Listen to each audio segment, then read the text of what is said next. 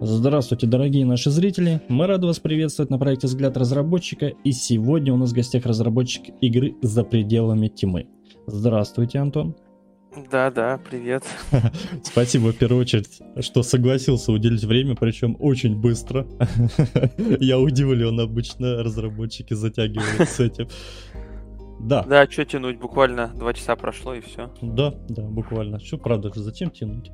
А, с твоей игрой я знакомился действительно впервые только сегодня. Это на игр-фестивале, ну, на фестивале Игра Промо. То есть uh-huh. впечатлило, понравилось. И, соответственно, я хочу задать а, вопрос. А, почему такое название? За пределами тьмы. Ну, тут, конечно, очевидно, но опять же, зрителям вдруг будет интересно. Опять же. Угу. Ну, на самом деле, у нас э, название появилось, я бы сказал, даже много позже, чем появился сам проект, сама идея. Вот, мы начинали вообще сам проект с того, что у нас была идея прикольно сделать игру, где там кто-то бегает по темноте и находит какие-то скрытые предметы. Нам почему-то казалось, что это прям вот супер что-то инновационное, и мы сейчас сделаем, и это будет супер крутая игра. Вот, ну и, соответственно, поскольку вся игра была про темноту, там, про поиск каких-то, типа, объектов скрытых, поэтому и появилось название, что вот, типа, за темнотой, то есть Beyond the Darkness. Mm-hmm. Вот, как-то так. Ага. А почему именно выбрал, ну, такой жанр?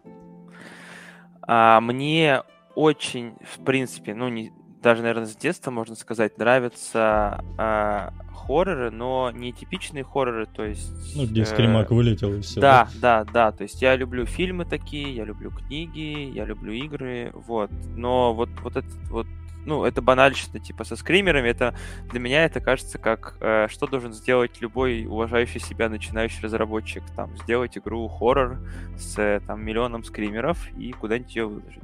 Вот. И мне очень нравится, когда, ну, опять же, в книгах, там, фильмах и в играх пугают именно вот какой-то там атмосферностью происходящего. Ну, то есть больше чем-то психологическим, чем вот чем-то таким разовым, то есть там музыкой, какими-то там эффектами.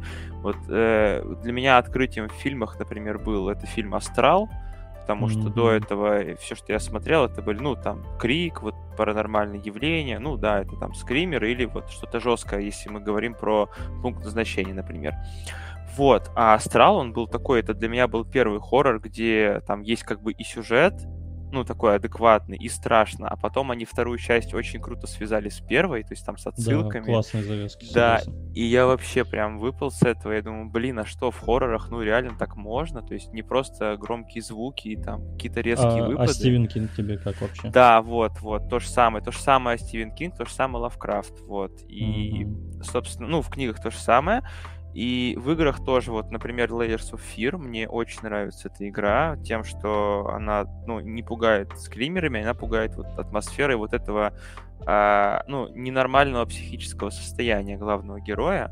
То же самое амнезия, ну, Outlast тоже я бы отнес сюда, то есть в Outlast хоть и есть скримеры, но она все равно пугает как-то вот больше Атмосфера. а, атмосферой, да, своей, вот. И отсюда взялась, в принципе, идея, да, сделать как бы страшную игру, но страшную не ну, какими-то мерзкими, там, неприятными монстрами или там резкими моментами, а именно вот а, давящий там на человека именно атмосферой.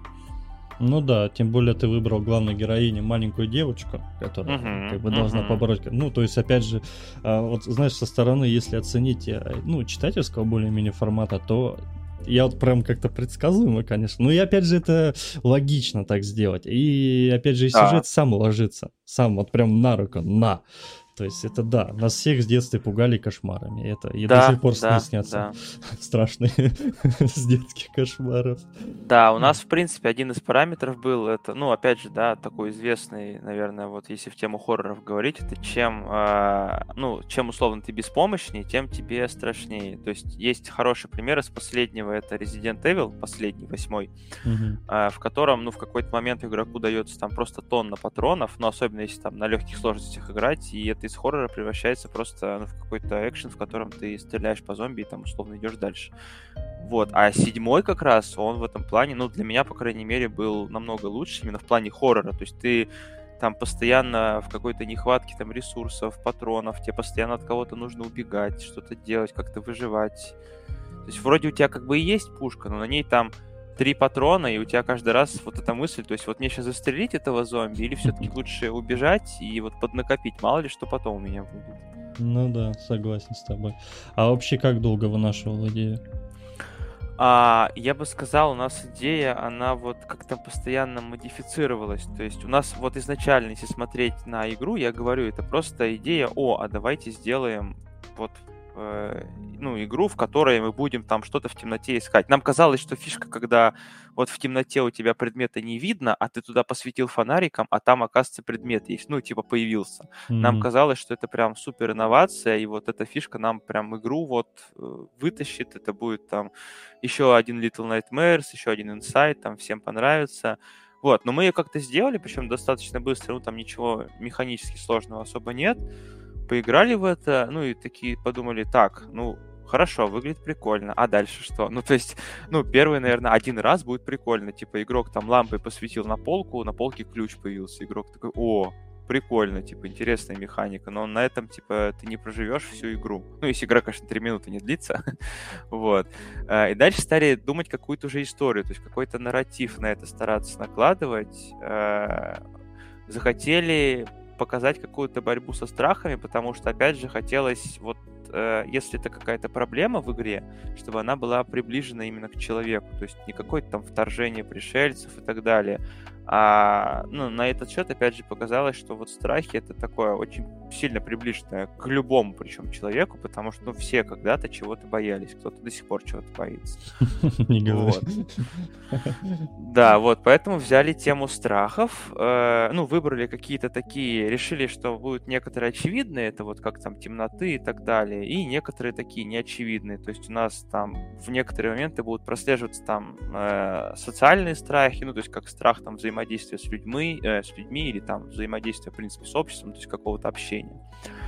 Вот. Э, дальше, ну, определились, собственно, с концепцией, то есть сколько у нас, в принципе, вообще страхов, э, и решили, что будет круто сделать, что у нас, условно, каждый уровень — это уровень для отдельного страха. Ну, то есть как бы не всю игру ты там с темнотой борешься, ходишь. То есть, а потом... она, то есть она как бы по воспоминаниям типа ходит, да, как понял, и перемещается, ну вот, допустим, обратно с локации, и вот и как бы и там по-разному другие уже действия. Ну вот, как я понял, сегодня играет, допустим. Да, да, все верно. Там получается, что дом — это как бы ее подсознание, и она в него как бы постоянно возвращается. А, то есть она попадает в какое-то воспоминание, в котором, ну, условно, ей как-то нужно побороть свой страх. А, после успешного там борьбы со страхом она получает какой-то предмет. Предмет из вот этого воспоминания. Ну, то есть э, там вот во второй локации это был медведь а, которого, ну, естественно, пока сюжетка, она не полностью из демоверсии, но там, когда она будет поднимать медведя, там будут такие небольшие флешбэк-видео, как в этом же супермаркете, в котором она была, ей купили именно этого медведя. Вот, и вот так она ходит по своим воспоминаниям, собирает предметы, возвращает их как бы обратно в дом, тем самым как бы вот восстанавливая mm-hmm. свое подсознание. Вот, и в конце, да, она там сталкивается со всеми страхами, которые прошла до этого разом, но уже, условно говоря, не так сильно опасаясь их, как э, до этого, ну, потому что один раз, как минимум, она их уже поборола, и побеждая их как бы еще раз, но уже все вместе, вот, побеждает и попадает в реальный мир. Mm-hmm. Не, ну, круто подошли к этому, серьезно, я бы сказал даже, да. А движок вы выбрали Unreal. Да, движок мы выбрали Скажи, Unreal, почему? но да, сразу вот как раз хотел объяснить. Эм, мы в целом, когда вот в принципе начинали в геймдев как бы окунаться, изначально как вообще было, супер короткая предыстория. Э, я что-то просто копался, я как-то посмотрел один гайд на ютубе и подумал, о, прикольно, это что, бесплатный движок, в нем типа можно что-то делать, ну, в плане игр, и полез копаться. И, ну, где-то год копался, ну, там, понятно, по каким-то гайдам, курсам каким-то. И в какой-то момент мне в институте у нас предложили э, прийти в отдел по, VR, по VR-разработке. Там были тоже ребята, они тоже что-то копались, но они хотели, ну, что-то конкретное, в общем, сделать какую-то игру. И там был VR-шлем. Ну, так сказать, звезды совпали, делать какую-то VR-игру. Вот, и я к ним пришел, и тогда в институте почему-то стоял Unreal. Ну, вот, я не знаю для чего, то есть никто тогда не понял. Мы просто включили компьютер, который был в ВУЗе, и такие, о, Unreal. Ну, а поскольку это вузовский комп, и там, чтобы на него что-то другое поставить, нужно там миллион запросов отправить. Ну, да. Вот, то, ну, как бы, опять же, звезды совпали, мы посмотрели, о, Unreal, ну, давайте попробуем на Unreal сделать. Ну, и взяли этот VR-шлем, это был этот HTC Vive, из которого миллиард проводов тянется, как обычно. Да-да-да. Вот. И, ну, сделали какой-то там раннер в VR. Нам казалось, опять же, как и вот всегда начинаешь, когда, блин, какая крутая идея. Вот, мы сделали раннер, у нас там основной прикол был в том, что ты бежишь не управляя стиками, не телепортами, а тебе реально, короче, руками нужно двигать, как при беге, чтобы у тебя персонаж двигался. Вот, но мы это сделали, поиграли 10 минут, устали. а решили, у вас же на сайте есть, да, вроде это? Э, нет, это другой Нет? проект на сайте. Вязовский. Этот мы, к сожалению, там интересная история, мы его случайно снесли, но еще молодые были, глупые, и решили как-то уже не восстанавливать. Да, кстати, если что, э, все ссылочки я оставлю на сайт, там где сможете знакомиться более подробно со всеми э, вообще проектами, которые были, где Антон вообще принимал участие. И опять же ссылочка на группу данной разработки. Так, чтобы напомню, в середине, чтобы люди вдруг будут смотреть. А, и знаешь, вот перейду к вопросу. Ты уже частично ответил на него, но а, какие проекты ты используешь как референс в данный момент вообще? Э, в данный момент, именно если мы говорим про Beyond the Darkness, я, если опять же про игры говорить, я очень вдохновляюсь э, страшными сказками. То есть мы берем Алису, э, то есть это Madness Returns. Mm-hmm. Э, мы берем, естественно, Lost in Random, которая недавно вышла. Для меня это вообще прям в плане вот, ну, вселенной, это вот какая-то вселенная Тима Бертона, выглядит супер потрясающе, мне прям очень понравилось. Я даже плюнул сразу, когда она вышла, что она была на английском. Мне абсолютно было неинтересно, будет русификатор, не будет. Я прям сразу вот в эту вселенную и как бы искать себе еще дополнительные референсы. Вот. Ну, естественно, вот классические такого типа игры это Inside, Limbo и Little Nightmares обе части. Угу. Но она мне и напомнила сразу в целом. Ну, вот знаешь, вот чисто от себя скажу, атмосфера очень классная. Ну, ты, скорее всего, смотрел видос, так как ты и написал да, мне. Да, да. Да, действительно, атмосфера очень крутая, музыка мне понравилась. Прям, кстати, насчет музыки сразу уточню вопрос, так как и пошло. А вы сами пишете? Да, да, да. Музыку у нас есть знакомая студия, которая нам написала полностью sound design вот первых двух локаций, то есть все звуки, все скрипы, там музыка на задний фон, музыка для меню. Причем с ними тоже очень интересная история. Они просто увидели проект и сказали, блин, у вас крутой проект, давайте мы вам, ну, просто так э, озвучим демо-версию, ну, взамен на то, что там, когда вы будете делать полноценную игру, вы у нас как бы закажете звуки. Мы, естественно, согласились. Вот. Ну и в главном меню еще повесили там их баннеры, чтобы все там видели, условно, кому музыка нравится, типа, где мы вообще это взяли. Ну, это очень круто, кстати. А таким людям можно вообще, кстати, да, сказать огромный респект. Да, да. А вообще игра как долго разрабатывается уже? А, игра разрабатывается с прошлого марта, ну то есть чуть больше года. Вот. Но я говорю, первые, наверное, 4 а, месяца это был очень сложный этап. То есть это вот когда игра какой-то все-таки свой вижен приобретала, то есть все-таки формировалась, типа, что это за игра и что в ней конкретно нужно делать.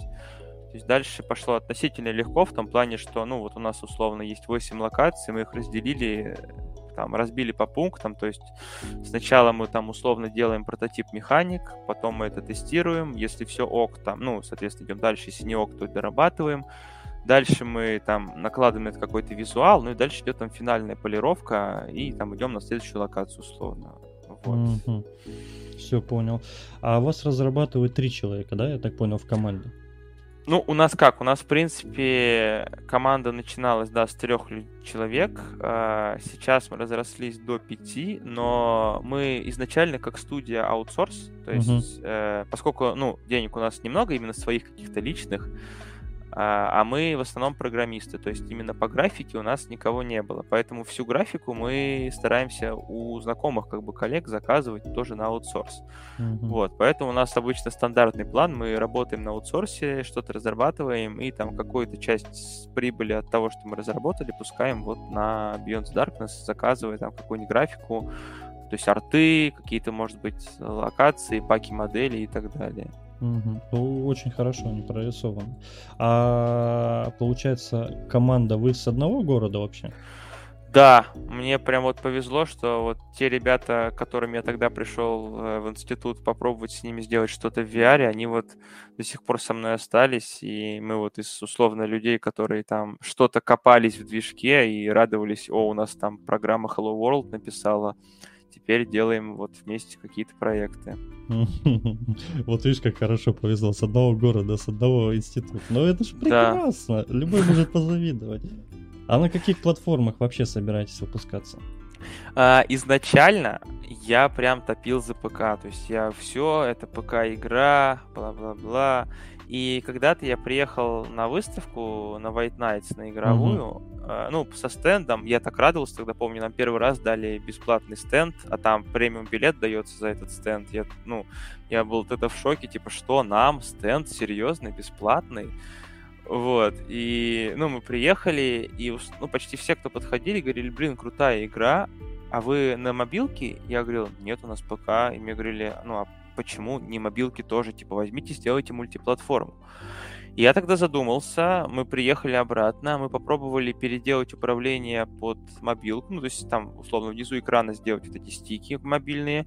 Потом мы попробовали еще добавить управление под геймпады, и, на мое удивление, это игралось очень хорошо. То есть игра не нагружена визуально по интерфейсу, там нет каких-то кучи полосок, там, триггеров и так далее.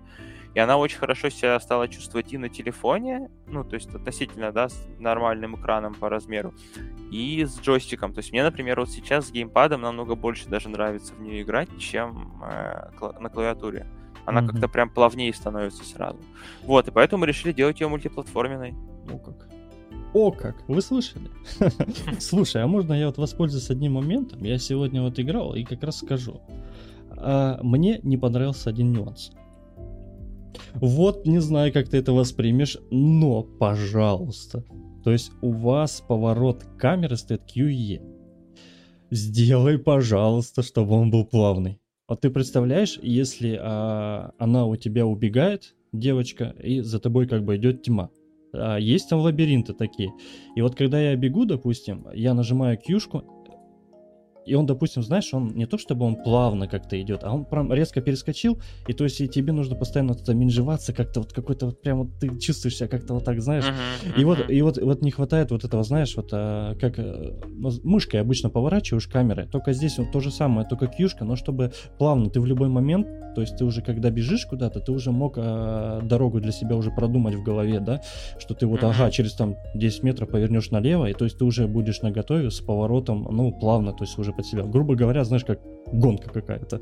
Ну, я понял, да. Да. А, а так я, правда, я вот э, подбегаю к двери, по сути, вот она, ну, чуть левее, а мне а камера я не вижу. Я нажимаю налево, допустим, и она как бы перескакивает вот этот кусочек, и я опять стою не в правильном положении, и мне приходится, допустим, отойти назад от двери и опять э, как бы, ну, сфокусировать э, саму камеру. И тогда только uh-huh. я могу пройти. Вот, вот это единственный нюанс, а так в целом мне очень понравилось, очень крутая игра, прям я э, душевно топлю за вас.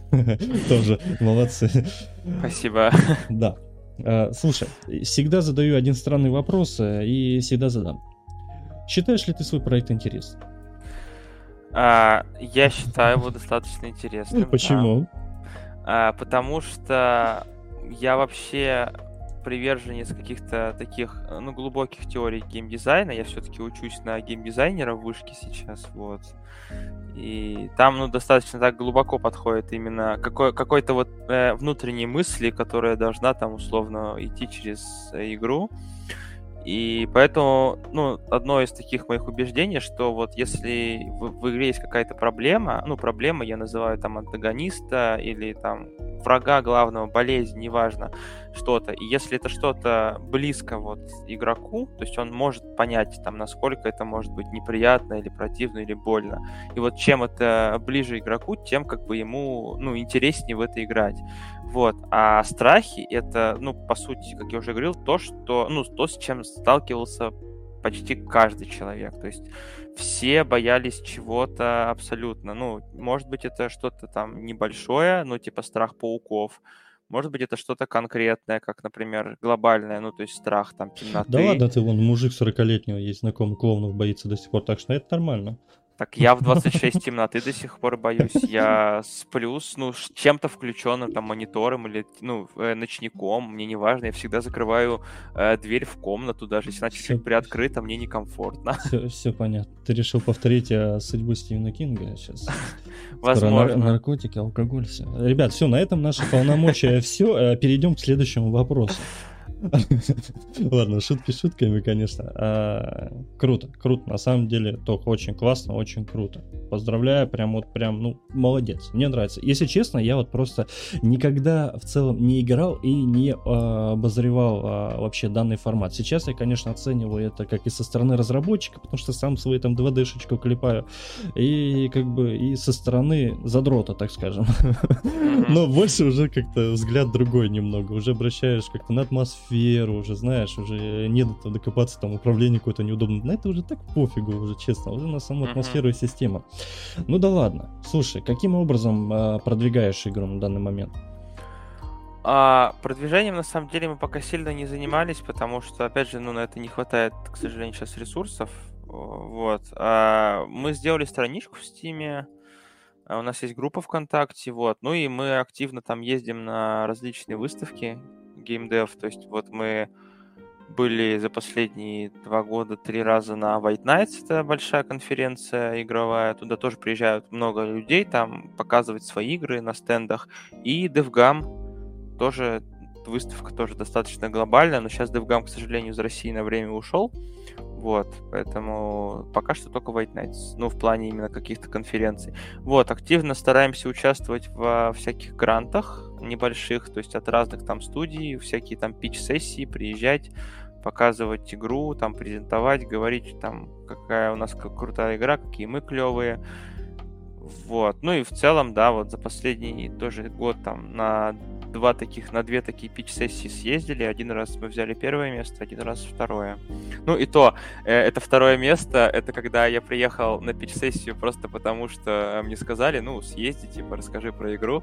Э, я приехал с презентацией игры, которой э, три месяца, и уже на самой пич-сессии нам объявили, что, оказывается, есть места, и за это есть призы. я очень сильно расстроился в этот момент, но потом мы заняли второе, я думаю, ну ладно, слава богу, хоть второе. А первое место как вообще тяжело было за? А, неожиданно, я бы сказал. Неожиданно. Я тогда, да, я приехал тогда, э, ну, показал игру, и там было очень много мобильных проектов. И, ну, ис- исходя из того, что их было очень много, мне почему-то показалось, что, ну, значит, какая-то мобилка точно должна, ну, победить. Вот, и я, честно скажу, в тот момент, ну, как бы не стал досматривать, то есть я выступил, посмотрел там еще два проекта и уехал. А это было в Москве, а я живу в 100 километрах от Москвы. Мгм. Ну, и я спокойно там поехал домой заниматься своими делами. А, ну, и потом там же был чат в Телеграме, все это мероприятие закончилось, ну, и там пишут условно организаторы, типа, так, призеры, отпишитесь э, там, пожалуйста, нам в личку, чтобы мы вам выдали призы. Ну, и мне интересно было, я там пишу, кстати, а подскажите, кто выиграл. Ну, и там кто-то из э, организаторов пишет, если вы там из Beyond the Darkness, то вы. Вот. И мне тогда стало очень стыдно, что я уехал, а я выиграл. То есть, наверное, я в глазах остальных, типа, был такой пафосный, что я, типа, такой, ах, все равно выиграю, поеду домой. Но это не так. Я просто не ожидал.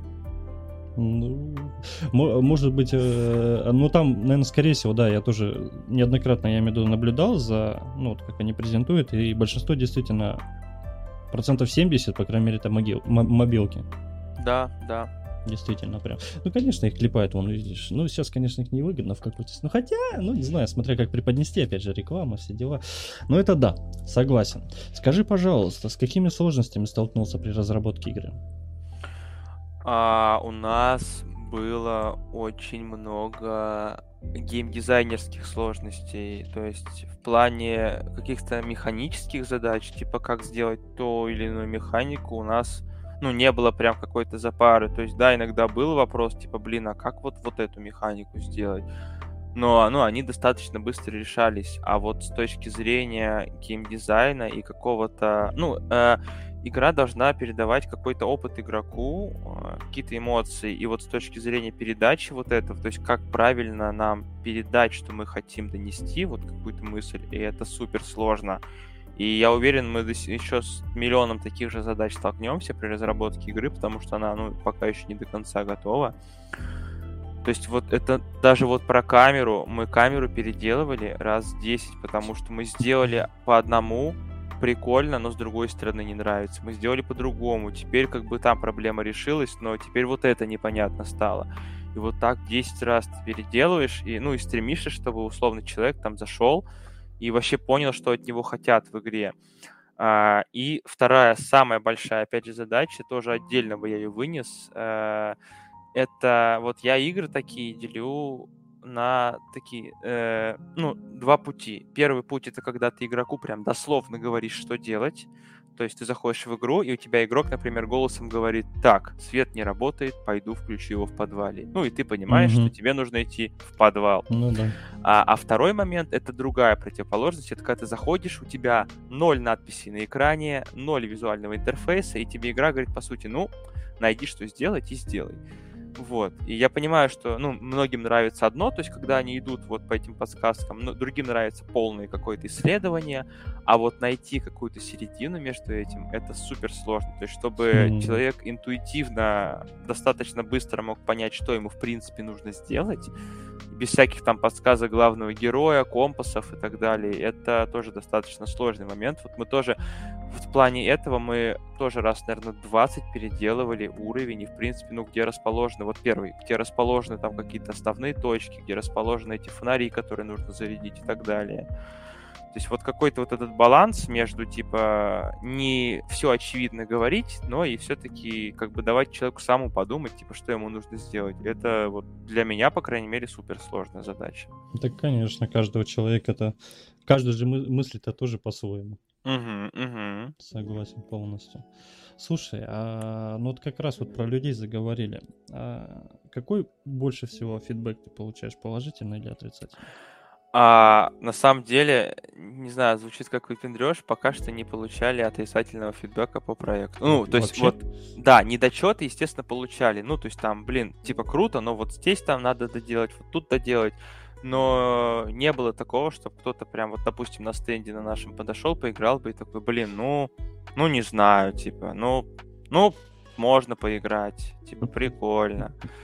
Вот. Э, все обычно подходили, говорили, блин, интересно. Ну, э, вот сейчас она, ну, игра, естественно, сейчас не берет сюжетом, потому что сюжета в демо-версии по минимуму, да, то есть я могу, конечно, рассказывать, как я сейчас, что это там девочка, она там в мире своих воспоминаний борется со страхами. Ну, то есть это я, mm-hmm. я сейчас словами рассказываю. В игре-то пока нет этих вставок, там, интро и так далее. А, поэтому сейчас игра берет вот визуалом и именно атмосферой. То есть мы поэтому обязательно всегда на выставке с собой возим наушники, потому что игра без звуков играется абсолютно по-другому. Ну да. Э, значит, э, что мы сделаем? Мы зарегистрируем тебя на ДТФ, и тогда ты получишь первый фидбэк. Да ладно, шучу, шучу. Туда лучше не влазить, туда лучше вообще не заходить. Это опасное место, поверь. В хорроре это самое опасное. Тебе понадобится святая вода, крест, все что угодно. Вообще все святые артефакты, которые только есть. Можешь брать. Лучше туда не заходи, это опасное место. Действительно. Многие, сколько брал интервью, все говорили об этом. О, ДТФ, нет, даже не говори. Блин, вот вроде в начале зашел хорошо, а потом как началось и все. Там люди даже пишут, не думая, на самом деле. Есть некоторые, я соглашусь, нормально нормально, но большинство очень плохо. Что тебя мотивирует а, при создании своего проекта? А, блин, кстати, интересный вопрос. Мне тоже нравится всегда на него отвечать. Я вот, ну, всегда вообще, там, если я беру кого-то на работу, там, или тоже с инвесторами, там, еще с кем-то общаюсь, я им тоже всегда говорю, я вот не гонюсь за именно прибылью. То есть да, прикольно будет, если я выпущу Beyond the Darkness, и мы там с командой получим, ну, допустим, какую-то прибыль, ну, или хотя бы не уйдем там, типа, в минус. А, но для меня намного круче, если бы эта игра стала популярной. Ну, я не говорю популярной, как GTA 5 там или что-нибудь такое. Просто популярной, вот чтобы там, ну, условно, где-нибудь, например, когда-нибудь выходила статья, типа, разработчики Beyond the Darkness делают новую игру, и все такие, а, Beyond the Darkness, это вот это вот про девочку, блин, прикольная, кстати, была, надо будет в их новую игру тоже поиграть. Вот, вот хочется именно такого.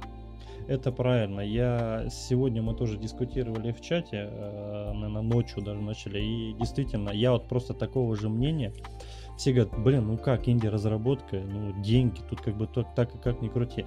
Но есть а, просто некоторые грани, действительно. Либо ты а, в приоритете сначала ставишь либо деньги, либо душа.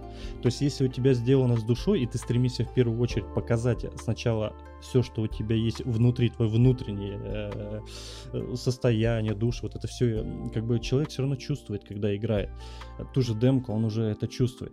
Либо ты показываешь действительно вначале полностью финансово, ты на этом погружен, ты все, все, все, ага, ага, ага, и все. Нет, это очень много на примере, зная проектов, которые просто я даже не знаю, где они теперь существуют или нет. Да я могу даже пример привести. Есть стабильно, вот когда вышел этот PUBG, сколько сразу стало батл, батл роялей появляться. Это же, ну, каждая уважающая себя игра посчитала обязательным ввести к себе батл рояль в игру.